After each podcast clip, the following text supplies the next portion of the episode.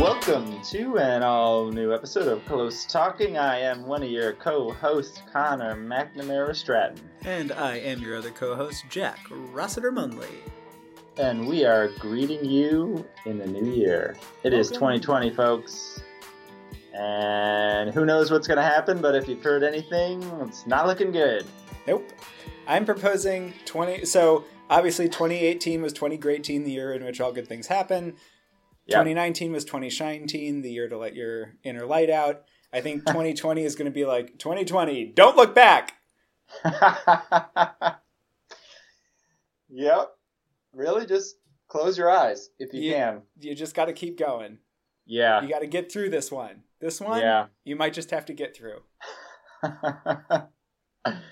well, we'll see. But uh, in the meantime, we'll uh, we'll be talking about a couple poems here and there. So, Uh, it's close talking. It's the the podcast where we read a poem, we talk about it, and we read it again.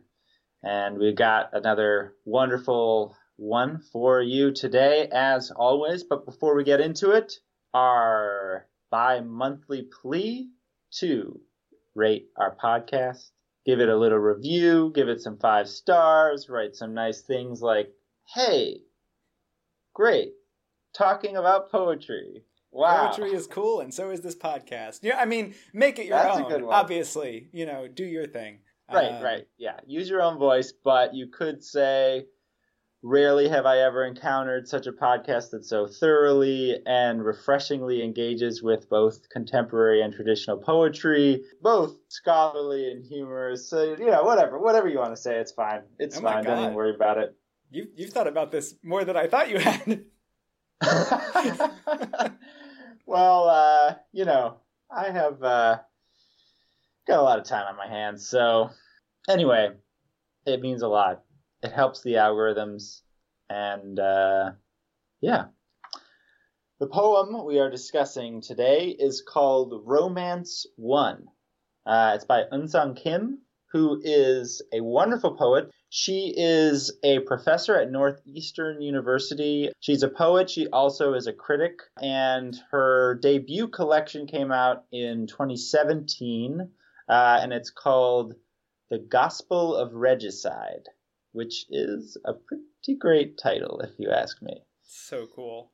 Yeah, I think uh, we'll we'll get into it, but you know, I was just been thinking I've got climate change on the brain, and I think this was a maybe a poem of the day uh, by poets.org, which is might be where I first encountered it. So shout out poets.org. Yeah, I just thought it was great. So here it is. Romance One by Eunsong Kim. Like some 14 year old girl waiting for a crush to glance back, I keep waiting for capitalism to end. But it won't end, my adult life lover states on what will end.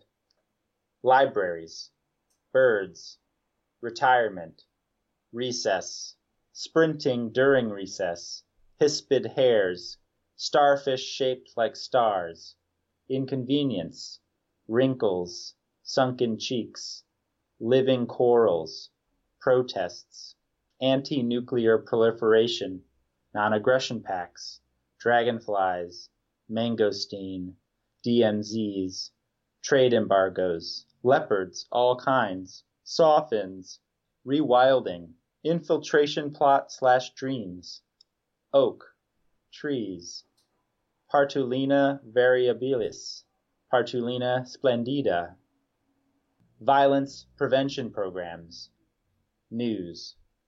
News. Might a few jellyfish survive? Counting till revelations becomes part of.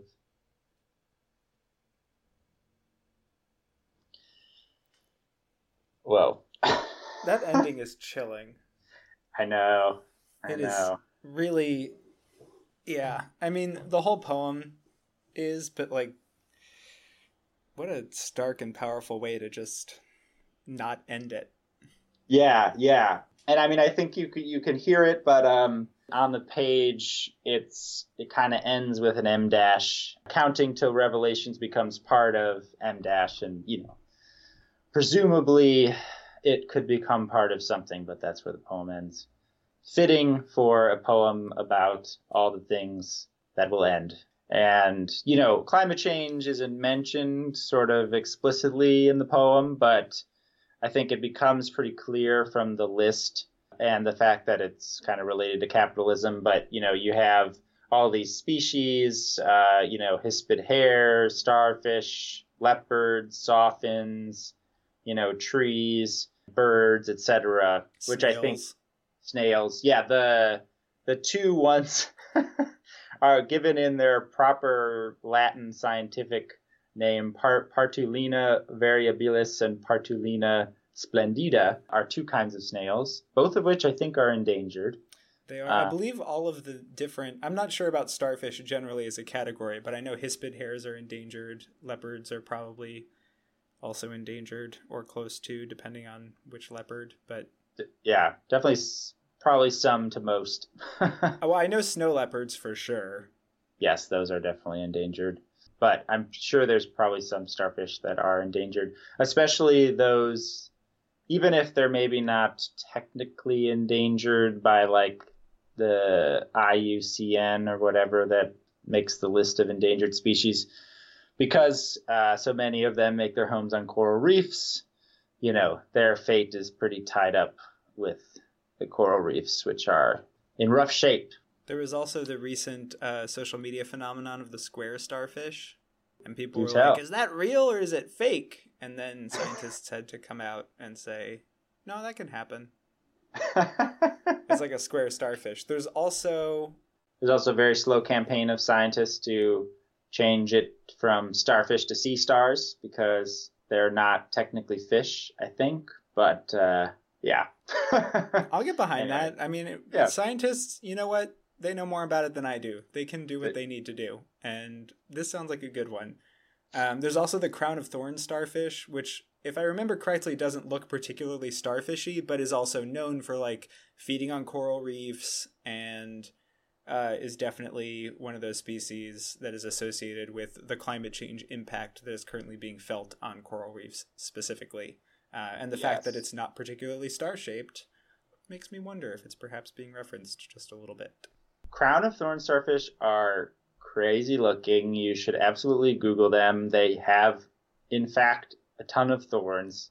Yeah, and I think from what I understand, because of warming oceans and runoff pollution and maybe acidity, but I'm not quite sure. There's been there's more algae uh, and algal blooms that are happening, and those starfish like those, and so it's caused sort of increases in their population. And actually, some amount of crown of thorn starfish are good because they eat some kinds of coral and not others. And so, in certain proportions, it can actually help diversify the coral population. But when there's too many, then it's just a bad it's a bad thing. But Google them because wow.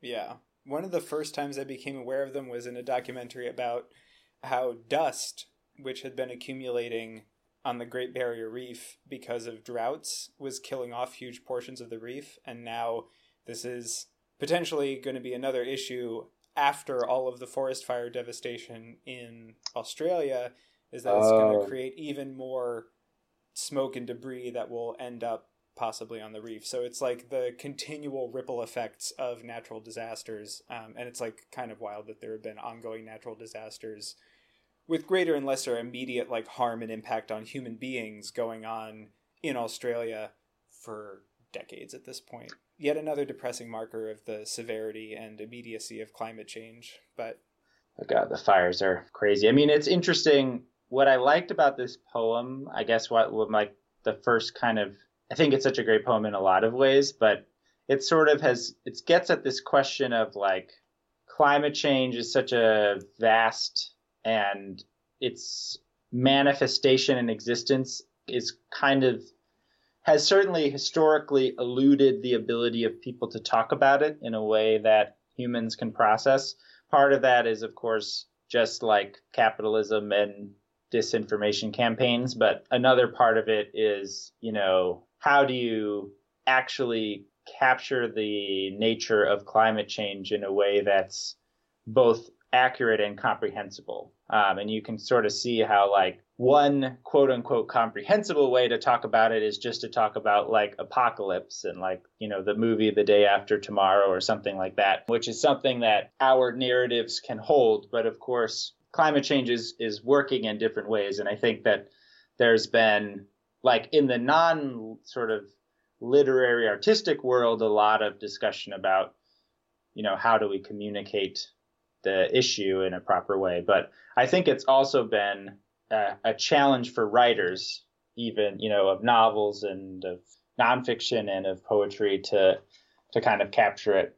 And one thing that I that I liked about it is like I think there's a simple way of thinking about it. Climate change just sort of bringing about total end and nothingness, you know? And it's like, well, we're in the end times and blah, blah, blah, which may happen. I mean, I'm not going to say that's not going to happen, but there's lots of situations that are completely devastating that are nevertheless not exactly the end times. And like what this poem does in the kind of the list form is bring up a lot of specific things that could end that like you wouldn't normally associate necessarily with climate change. Some you would, like leopards and living corals. You know, those are like things that we understand will be affected, you know, by and are being affected by climate change. But I think the other big thing that I've been reading about lately is like like thinking about how climate affects our societies. You know, it puts pressure on you know infrastructure and institutions and societies in certain ways. You know, one often quoted example is like the Syrian civil war and the drought that kind of at least played some role, certainly, um, in bringing that about. And that as those kinds of things, as more droughts, you know, there's going to be maybe like half a billion climate refugees in the next several decades or something like that. And you think about how the U.S. is already reacting disturbingly to refugees and migrants and immigrants, etc. So this poem is kind of like I love the the moments, you know, how the first thing that's mentioned that will end is libraries. And then it's like birds, retirement, recess, sprinting during recess, which is hilarious and also sad. But that, you know, this this kind of thing it makes you think like, oh, recess is like something that's dependent on schools. And schools are dependent on like a somewhat stable like society in X number of ways. And even though it's such a short poem, I mean, it takes it's like just a list, and with with sort of little bits of lyric line beginning and ending it. Through its specificity, it like captures such a I don't know. I sort of like am able to comprehend like what's at stake in a way that is more real than like people just telling me like it's going to shit. It's all going to shit. Which like I, am not a, I'm not against people saying that, but like you know, you know what I mean. yeah, but I mean, and that is exactly the challenge that the climate crisis and those who write and talk about it face, which is exactly what you were describing. How do you get people to care about this? Because there are only so many ways you can say this is a catastrophe. And in fact, elevated rhetoric can in many cases make it easier for the other side of the debate to the degree that there is another side. I mean that only rhetorically, not that there's a real other side to climate change, but it makes it easier for the other side to say, well, the world didn't end, so like you must be wrong, uh, which is complete nonsense. But like I know some climate deniers who fancy themselves well informed, and what they usually point to are articles sounding the alarm about climate change from years ago and they say like well they were worried about something different then than they are now. And so clearly this is bullshit. And like good job you've owned the libs whatever but it it means that i think there is a limit and i think people in the climate change writing and thinking community feel that pressure of like how do you get your message across to people who aren't already bought in and in reading this poem i was thinking about another issue where, at least in the United States, there's a scientific consensus and a popular uh, uncertainty, which is evolution. And there's like religious beliefs tied up in that and everything. But with both of them, there's this notion of threshold concepts that comes up. And so, like, they are the thing you need to understand to have a real understanding of something. So, for evolution, one of the big threshold concepts is deep time to understand how the process of evolution can take place, how it makes any sort of sense, and also to understand sort of humanity's place in like a more geologic timescale, you have to have an understanding of something that humans are not really programmed to understand. Um, the same thing kind of comes up around how we think about money and social inequality because it's really hard to imagine a billion. And this is whether it's a billion years or a billion dollars, it's not until you have this like breakthrough threshold concept reframing of a like subject it's really hard to actually think critically about it in a good way and i think the climate crisis is sort of like this because you can read a bunch of articles and maybe you agree and maybe you don't based on whatever your other stuff is but like you can agree with climate change read articles about it and think it's a problem and not really have a contextual understanding of what it means. And that's what i love about how this poem works and i love that you drew out specifically that it starts with libraries because that's one of those things and i think it does this at a couple of points especially at the beginning it's pulling out things that you just take for granted that exist in the background of life that will disappear slowly, maybe without you really having to notice them. Like I would notice if my library was gone, but it's not one of those food, water, shelter things where you're like, we're in the end times, this is the crisis point. It's like, damn, I loved libraries. Um, however much you like love and value libraries and books and stuff, and maybe you go there every day, but like you'll still have a lot of amenities in a Western country, like a advanced country like the United States, which I think is the primary audience she's writing towards, like you'll still get by in your day to day life without a library. Maybe less so with birds or retirement, but like these are the things that slowly fall away, you know? And I think it's also interesting that in addition to pointing to things that would go, in the beginning lyric, in saying, I keep waiting for capitalism to end with this sort of longing glance yeah which I love. I love the phrasing, like some fourteen-year-old girl waiting for her crush to glance back. I keep waiting for capitalism to end. Like I was a fourteen-year-old boy waiting for my crush to glance back. I remember what that's like. It's terrible, uh, and like nerve shattering, uh, and like so full of hope and anxiety. Yeah. Um but because that's the framing, I'm also reading all of these not just as maybe markers of climate crisis and change, but also markers of things that like will end because capitalism won't. And like capitalism as a motive force for climate crisis, yes.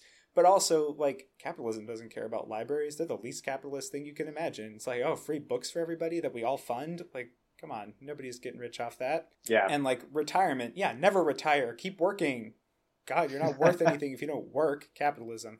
But I also like that, like, inconvenience. Like, there's these things that are always framed as positives that will also be like, oh, we'll put an end to inconvenience. Everything will be super easy. You can just, like, there's an app for that. Don't worry about it. um, but also, like, wrinkles and sunken cheeks, which wrinkles is like maybe cosmetic surgery and I think sunken cheeks is an interesting one because it kind of goes both ways to either, oh, we'll end hunger at the expense of like climate, or there's like also cosmetic surgery for facial fillers to like get rid of your cheek wrinkles. So, yeah. Oh my god. No, I I'm loving all of that. The beginning is so good, and it's like it's funny because it's like so apt in a way that I never because like with that kind of crush, it's like a it's like it's the peak passion like hormones are like all out. You're like i really really am into this person. I wish it would end. God please let it end. It's also like such a classic unrequited it's never going to end. It's they're never going to look at you. I mean come on. You're you're a little dweeb.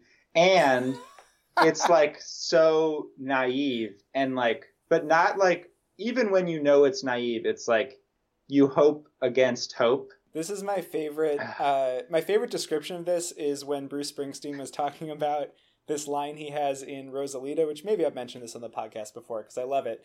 But he he points out that in this one line in the song, he says, "We'll look back on this and it will all seem funny." And it's that it's seem not be because it's not funny. All the emotions and feelings are real, but with the distance of time, you can acknowledge like how silly adolescent feelings are from like a more knowledgeable perspective.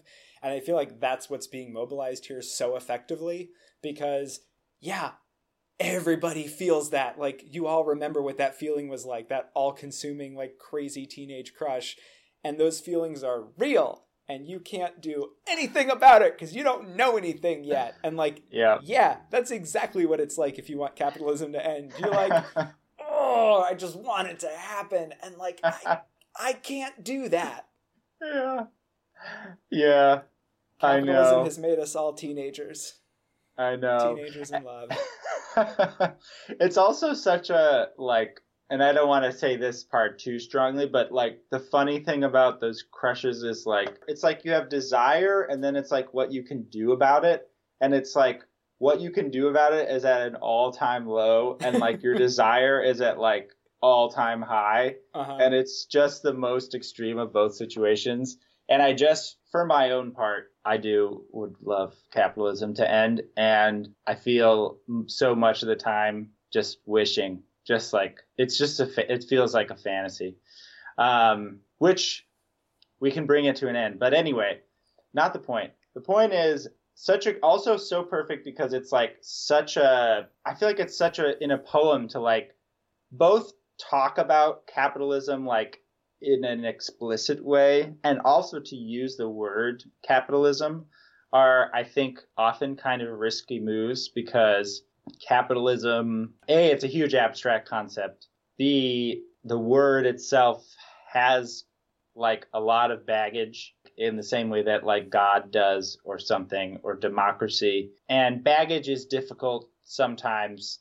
because you just you bring in all the baggage into the poem and you're not necessarily trying to bring it all in and that can be a risk. And also capitalism like has a kind of tonal register that either could be academic or like you know there's a certain kind there are certain kinds of people who say capitalism i guess uh, or at least when capitalism is said people often hear oh you're the kind of person that says capitalism or whatever. It's Which a is all- big yeah. honking word.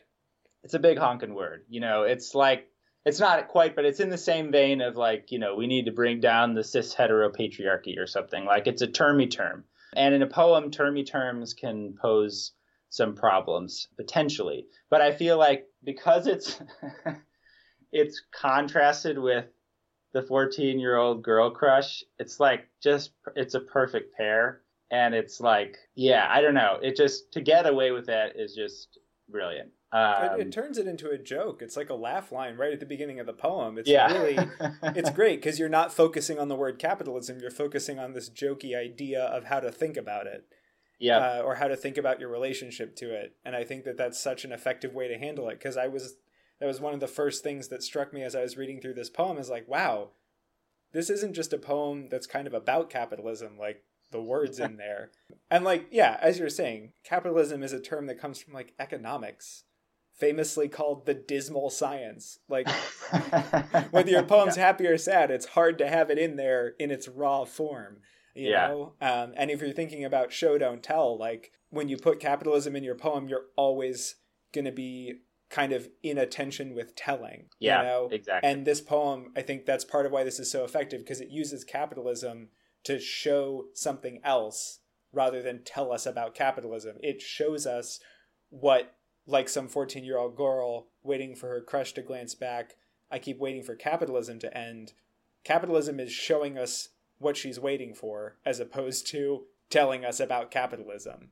Yeah, and you're so right to to sort of reframe. I I kind of had jumped in immediately with a reading that this was like a climate change poem, which I think it is, but it's also you're right that like it's also it's a capitalism poem sort of first and foremost. And actually like holding both of those things together is kind of interesting because you're so right like inconvenience is a thing that, you know, there's an app for that is like you know one of the the great foes that capitalism seeks to vanquish or whatever. But at the same time, it also makes me think of like when should climate change and you know maybe like the the extremities of capitalism like sort of fully realize itself in its horrifying way like worrying about something like inconvenience like would also cease to end it's like if you're to go crudely extreme if you're in the end times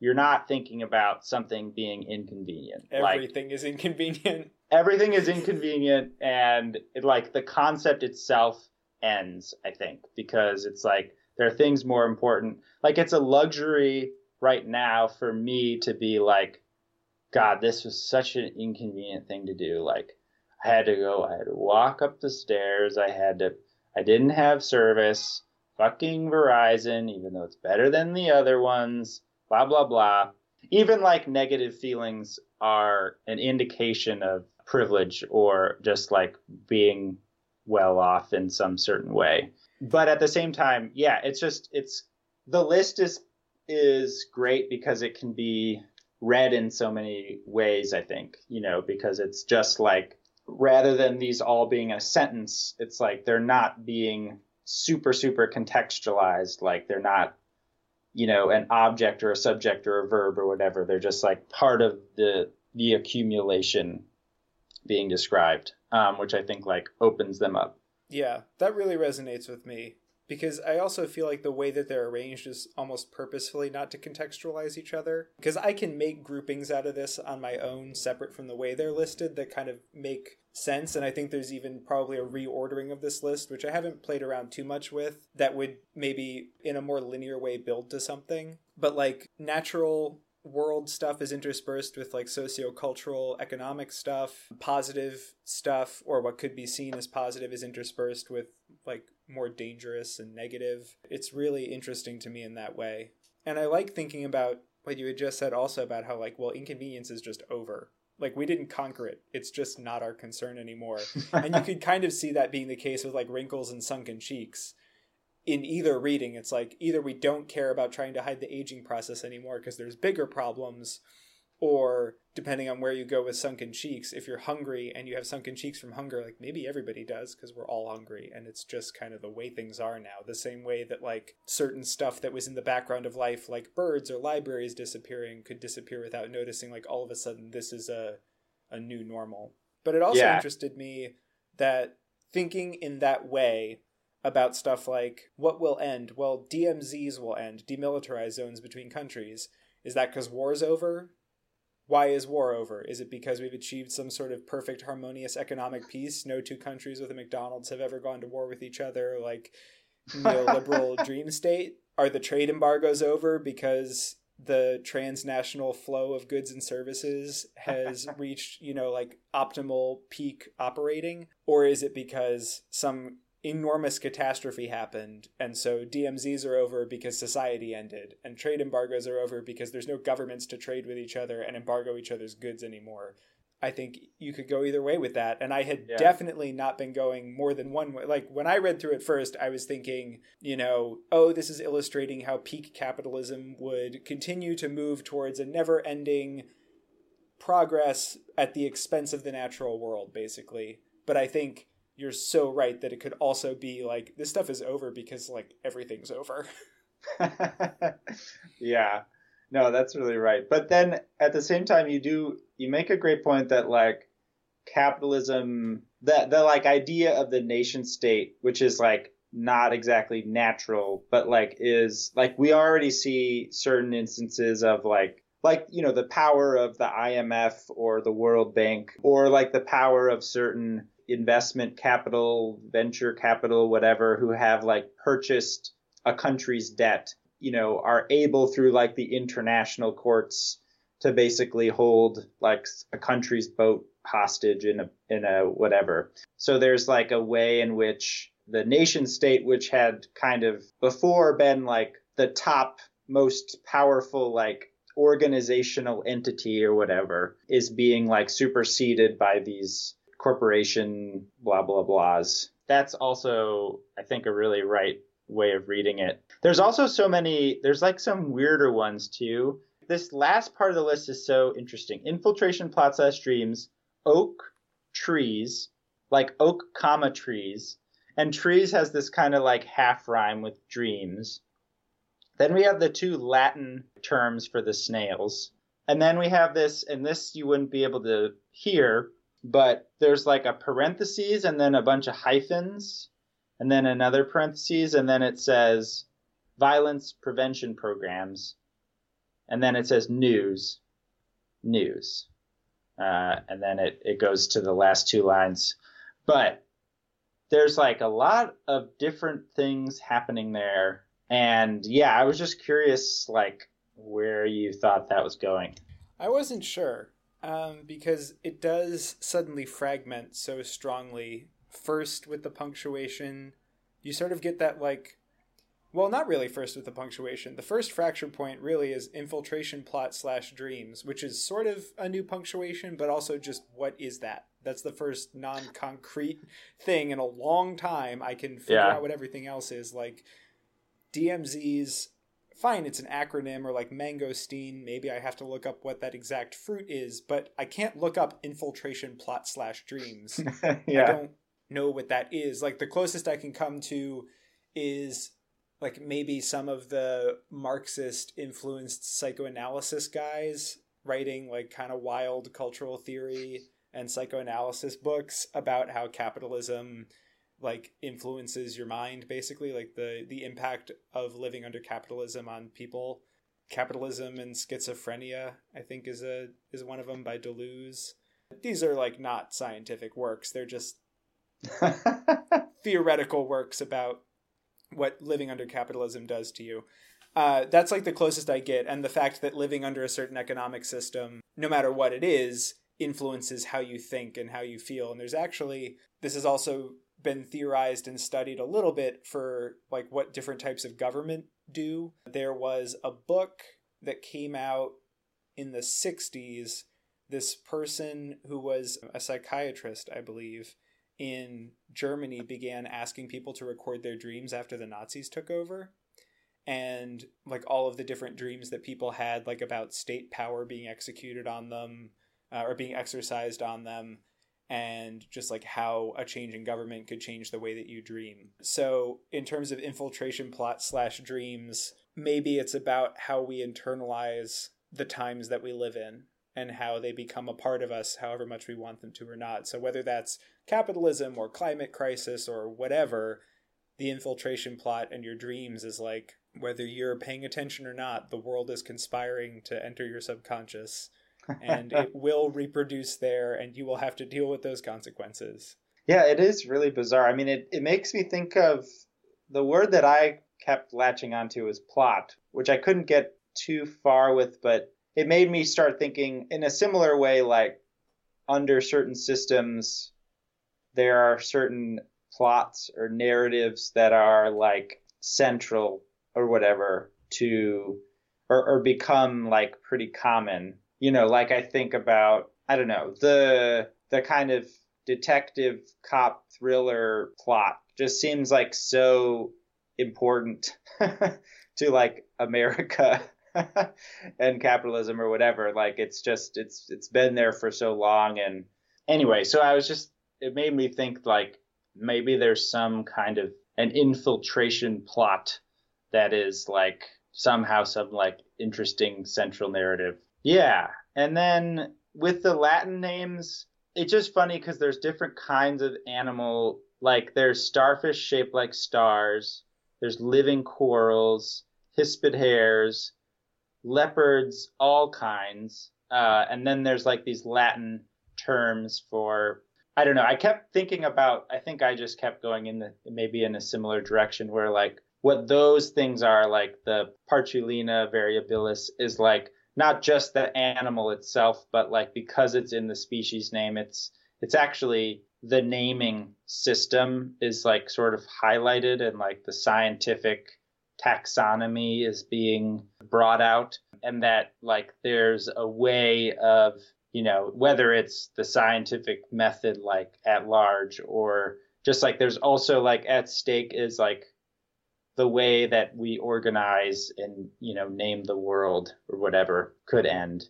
And then yeah and then news news. It seemed to be like the news is also it's also like not just like the events.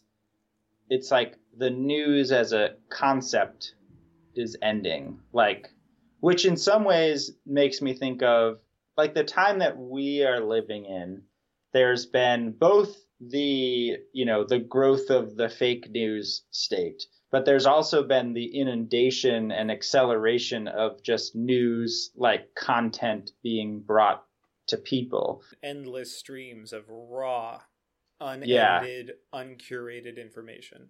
Yeah like if pushed to where it's going it, it would become like instead of you know reading a newspaper that has this amount of pages or whatever when you read the news, you just tap you tap into the huge, you know, data bank in Utah that's just collecting mass amounts of information and you just like sift through endless data or whatever. The concept of breaking news is completely gone.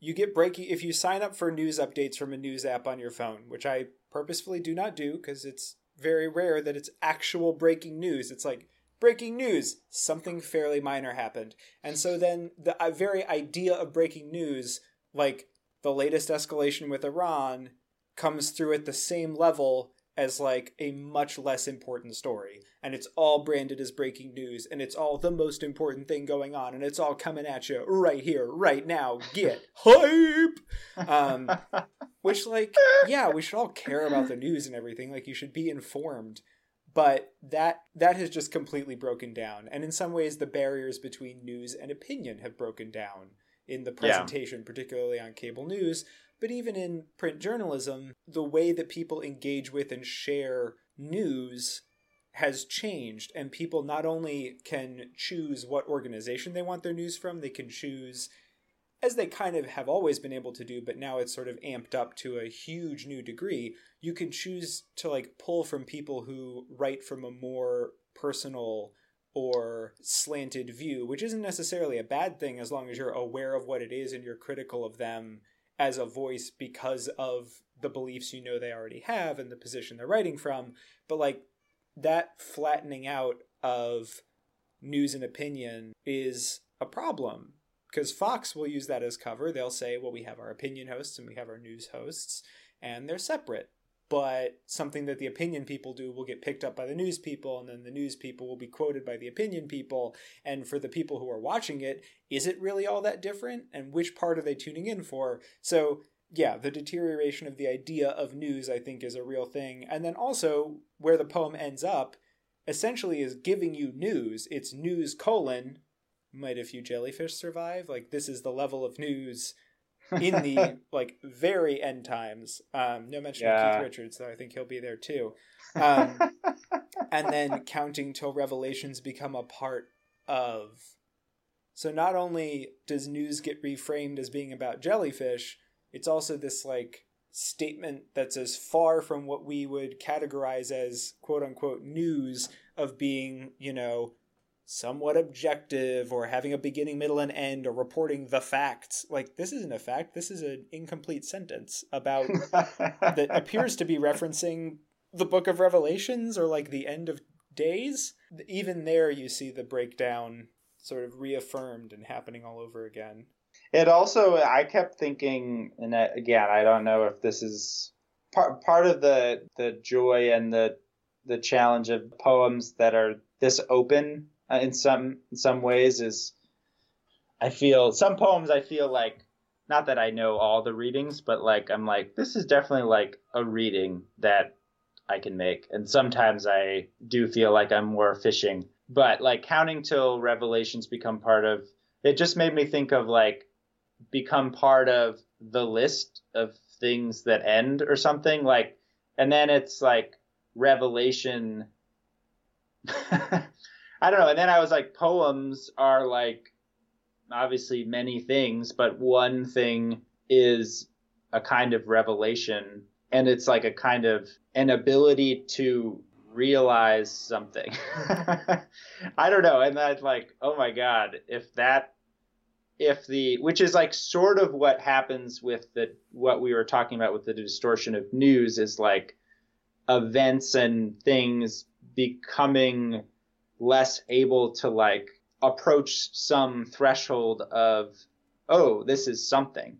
Uh, and like revelation is kind of like a deeper form of news i guess which is like oh this is like the way the world works or like this is the way that i was feeling about the situation or like you know this is like how it actually kind of felt when like this hard thing or great thing happened to me kind of thing which can often be the stuff of poetry and is in some ways you know one thing that this poem offers is a is a kind of like not straightforward revelation but a kind of revelation about capitalism and climate change and like living in this kind of world is like oh like all of these things are at stake in a genuine way that aren't both very tangible and quite abstract and maybe someday even that ability to be like oh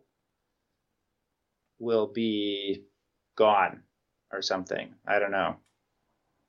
Uh, that's pretty bleak but incredibly bleak. Yeah yeah. Yeah i was going to ask you i mean you sort of just said this but i was curious what word you would put at the end or what phrase.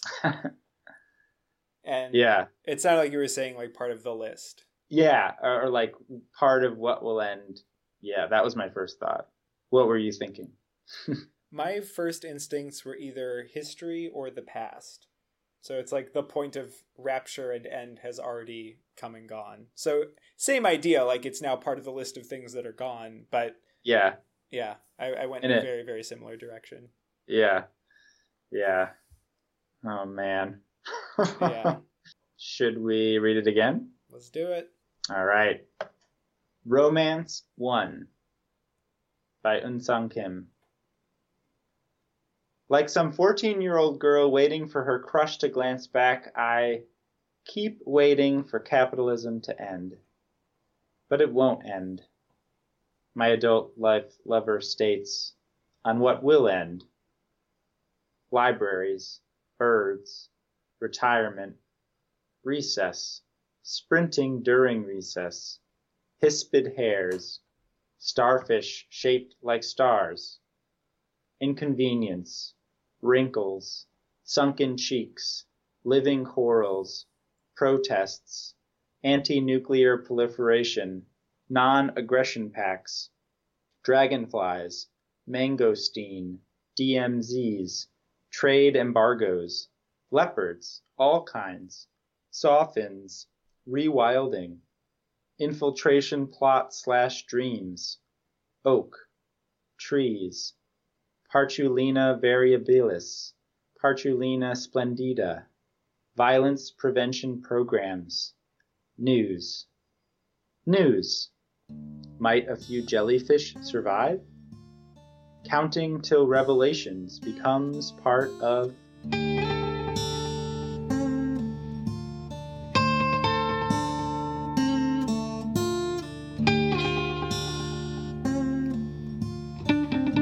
so much for listening. If you like this, please, please write a review on iTunes or at the very least, rate us. You can keep up with our news and other poetry and book related news at facebook.com slash close talking or on Twitter at close talking. If you have another reading of one of the poems we've discussed, think we got something wrong, have a new idea for a topic we should tackle, or work we should discuss, please let us know. Tweet at us or shoot us an email at closetalkingpoetry at gmail.com.